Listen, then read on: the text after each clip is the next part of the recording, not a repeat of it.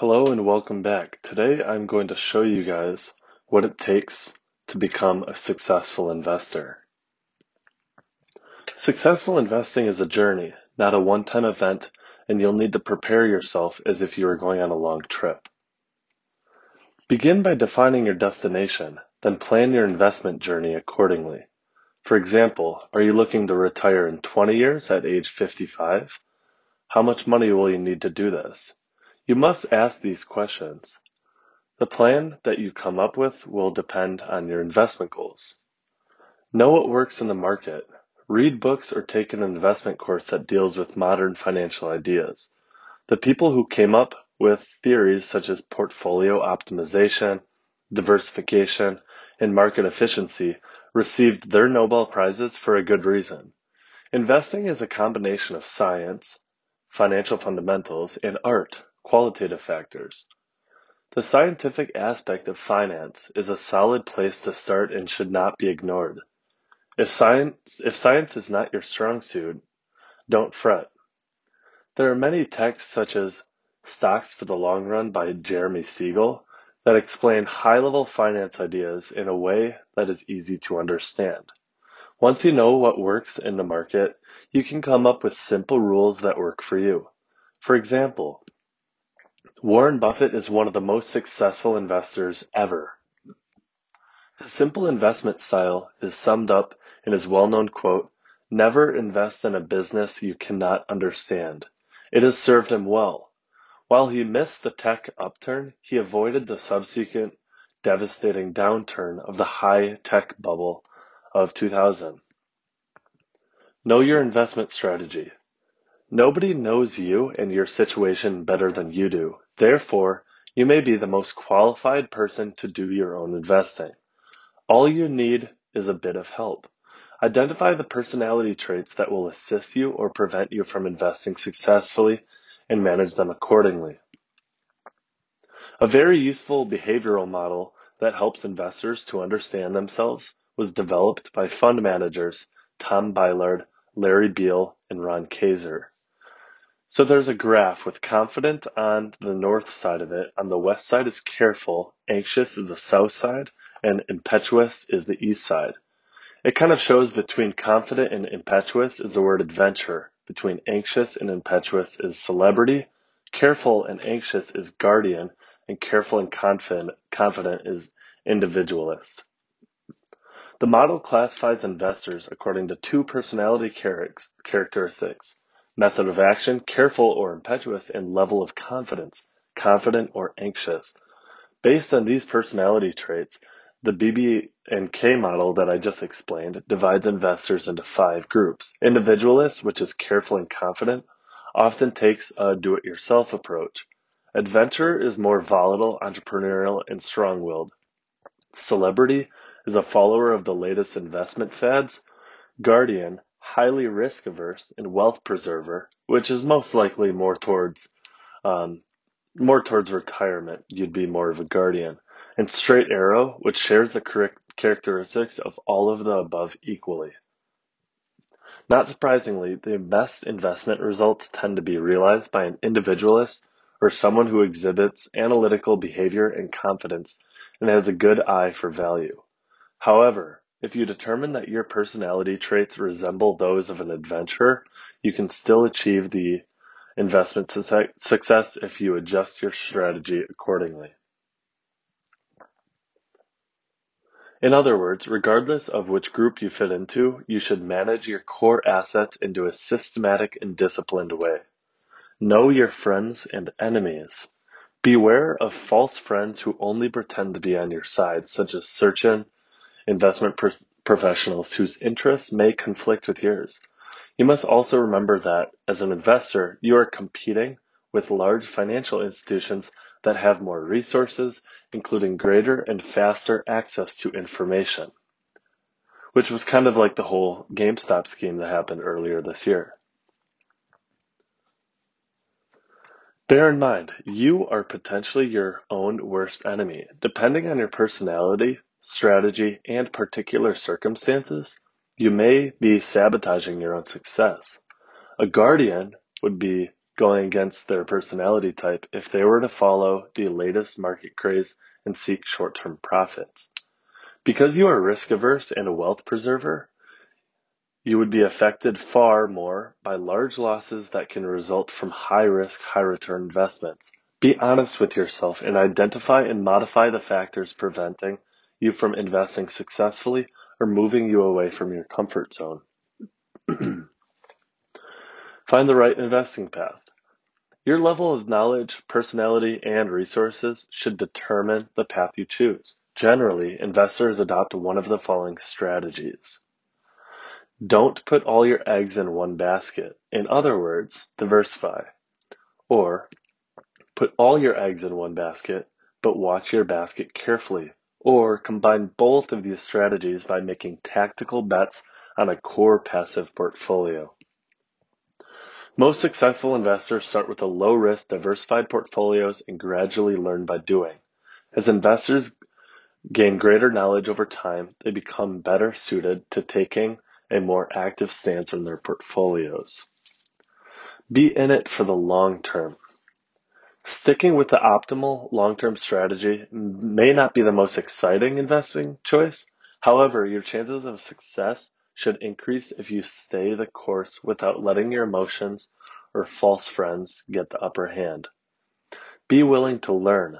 The market is hard to predict, but one thing is certain it will be volatile. Learning to be a successful investor is a gradual process, and the investment strategy is typically a long one.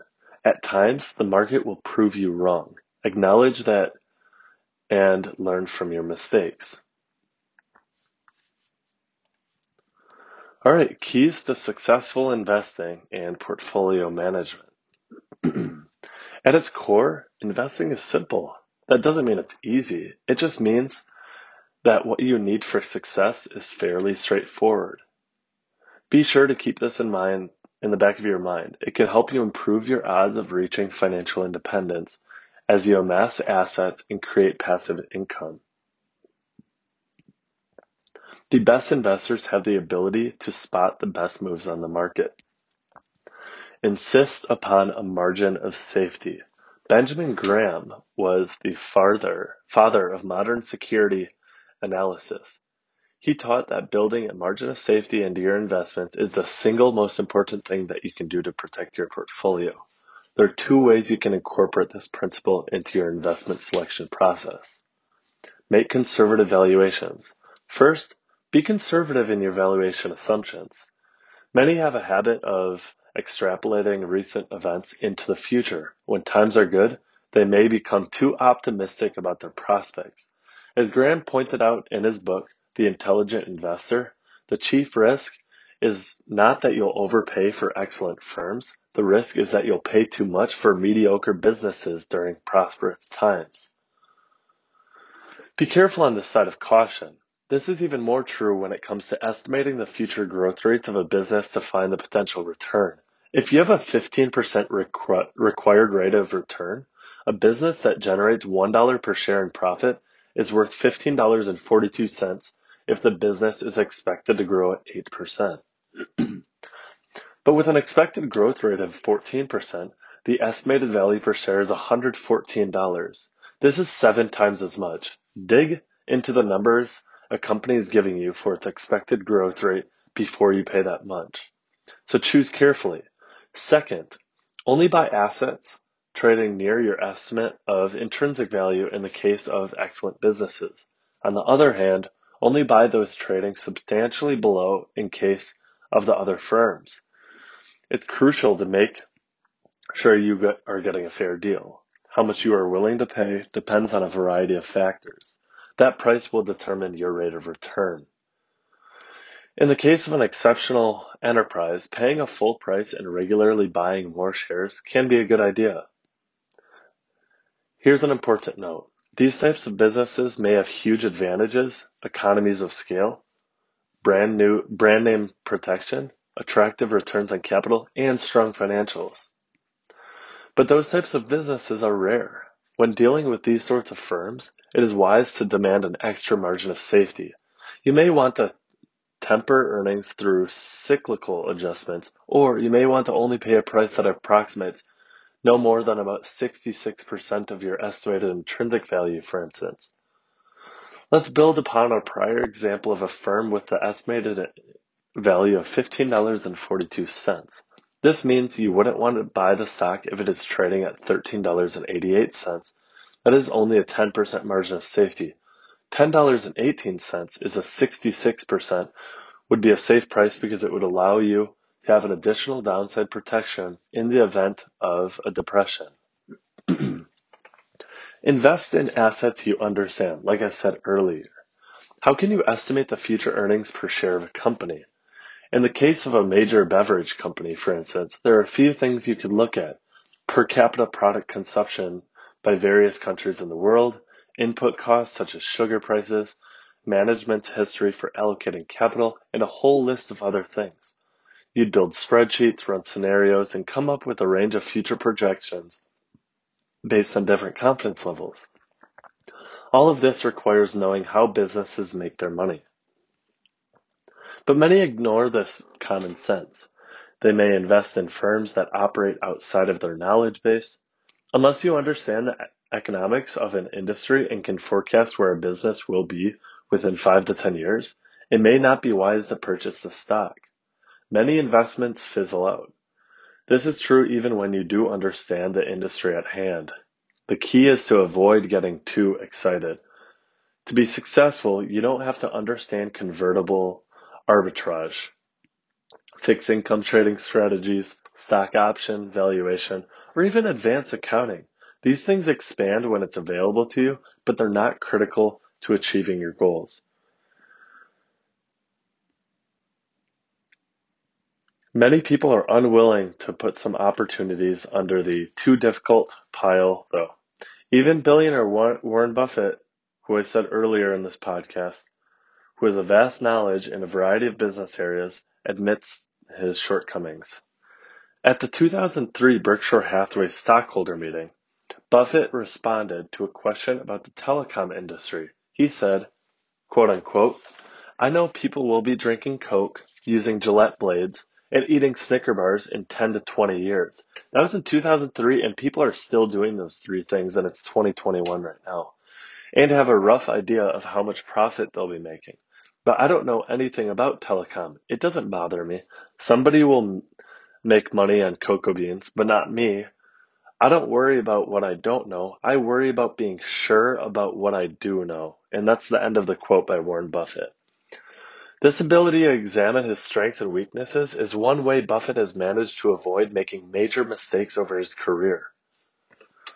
All right, part three measuring operating performance, not stock price. Many investors look to the current market price of an asset for validation and measurement. In the long run, that price simply follows the underlying performance of the cash generated by the asset. During the 1970s market crash, people sold fantastic long-term holdings that had dropped significantly. They liquidated their stakes in hotels, restaurants, manufacturing plants, insurance companies, banks, and more.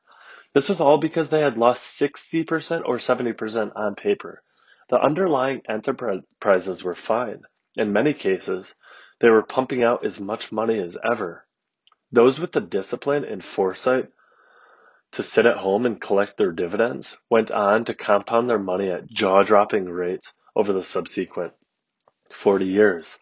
This happened despite inflation and deflation, war and peace, incredible technological changes, and severe stock market bubbles and bursts. Some investors have a penchant for gambling. They may treat stocks like magical lottery tickets. These type of speculators come and go, getting wiped out after nearly every collapse. If you're ever disciplined, you can avoid that cycle by acquiring assets that generate ever-growing sums of cash. You can hold them in the most tax-efficient way possible and let time do the rest. Here's a tip. Whether you're up 30% or 50% in any given year, doesn't matter that much. It's more important that profits and dividends keep growing at a rate substantially in excess of inflation and providing a good return on equity, which is also known as ROE. Part 4. Minimize costs, expenses, and fees. frequent trading can substantially lower your long-term results. This is due to commissions, fees, bid-ask spreads, and taxes. Combined with understanding the time value of money, the results can be staggering when you start talking about the 10, 15, 25, and 50 year stretches. Imagine that you are 21 years old in the 1960s. You retire, you plan to retire on your 65th birthday, giving you 44 financially productive years. Each year, you invest $10,000 for your future in small cap stocks. Over that time, you would have earned a 12% rate of return. If you spent 2% on costs, you would end up with $6.5 million. It's certainly not chump change by anyone's standards, but what if you had controlled frictional expenses, keeping most of that 2% in your portfolio compounding for your family? In that case, you would have ended up with over $12 million by retirement, nearly tw- twice as much as capital. It may seem counterintuitive, but frequent activity is often the enemy of long-term superior results. So stay patient. Part 5. Be rational about price. The same, the same stock that has a terrible investment at $40 per share may be a great decision at $20. In the hustle and bustle of Wall Street, many people forget this basic premise. Sadly, they pay for it without their pocketbooks. Let's say you brought let's say you bought a new home in an excellent neighborhood for $500,000. A week later, someone knocks on your door and offers you $300,000 for the house. You would laugh in their face. In the stock market, you might panic and sell your proportional interest in the business simply because other people think it's worth less than what you paid for it. If you've done your homework, provided an ample margin of safety, which I talked about earlier, and are hopeful about long-term economics of the business, don't panic. You should view price declines as an opportunity to acquire more of a good thing. But instead, people tend to get too excited about stocks that quickly increase in price. This is an irrational move for those who are hoping to build a large position in the business. Important note. Would you want to buy more gas if per gallon prices doubled? Why then should you view equity in a company differently? Those who behave that way are gambling, not investing. So keep your eyes open for opportunities. Like all great investors, famed mutual fund manager Peter Lynch was always on the lookout for the next opportunity. During his tenure at Fidelity, he made no secret of his homework. Traveling the US, taking a close look into the companies, testing products, talking to management, and quizzing his family about their shopping trips, it led him to find some of the greatest, greatest growth stories of his day. All of this was long before Wall Street became aware of these firms existed. The same holds true for your own portfolio management. Simply keep your eyes open. You may stumble into something good far easier than you could be by scanning the pages of financial publications. So allocate capital by opportunity cost. Should you pay off your debt or invest? Buy government bonds or common stock?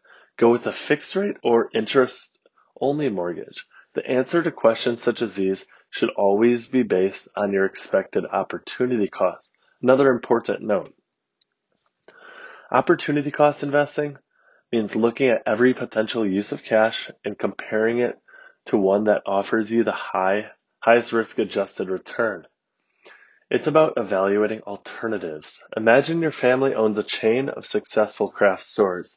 You are growing sales and profits at 30% as you expand across the country. It wouldn't make a lot of sense to buy real estate properties with 4% cap rates in San Francisco for the sake of diversifying your passive income. You'll end up far poorer than you would other, otherwise would have been. Rather, you should think about opening another location. This adds more cash flow to your family treasury from doing what you know how to do best. Risk adjusted returns. When it comes to opportunity cost investing, the concept of risk adjusted returns is crucial. You cannot just look at the sticker rate and come to a conclusion. You have to figure out the potential downsides, probabilities, and other factors. Let's say you're a doctor with $150,000 in student loan debt and 5% interest. In this case, it doesn't matter if you can earn 10% by investing that money. It might be wiser to pay off the liabilities. Why?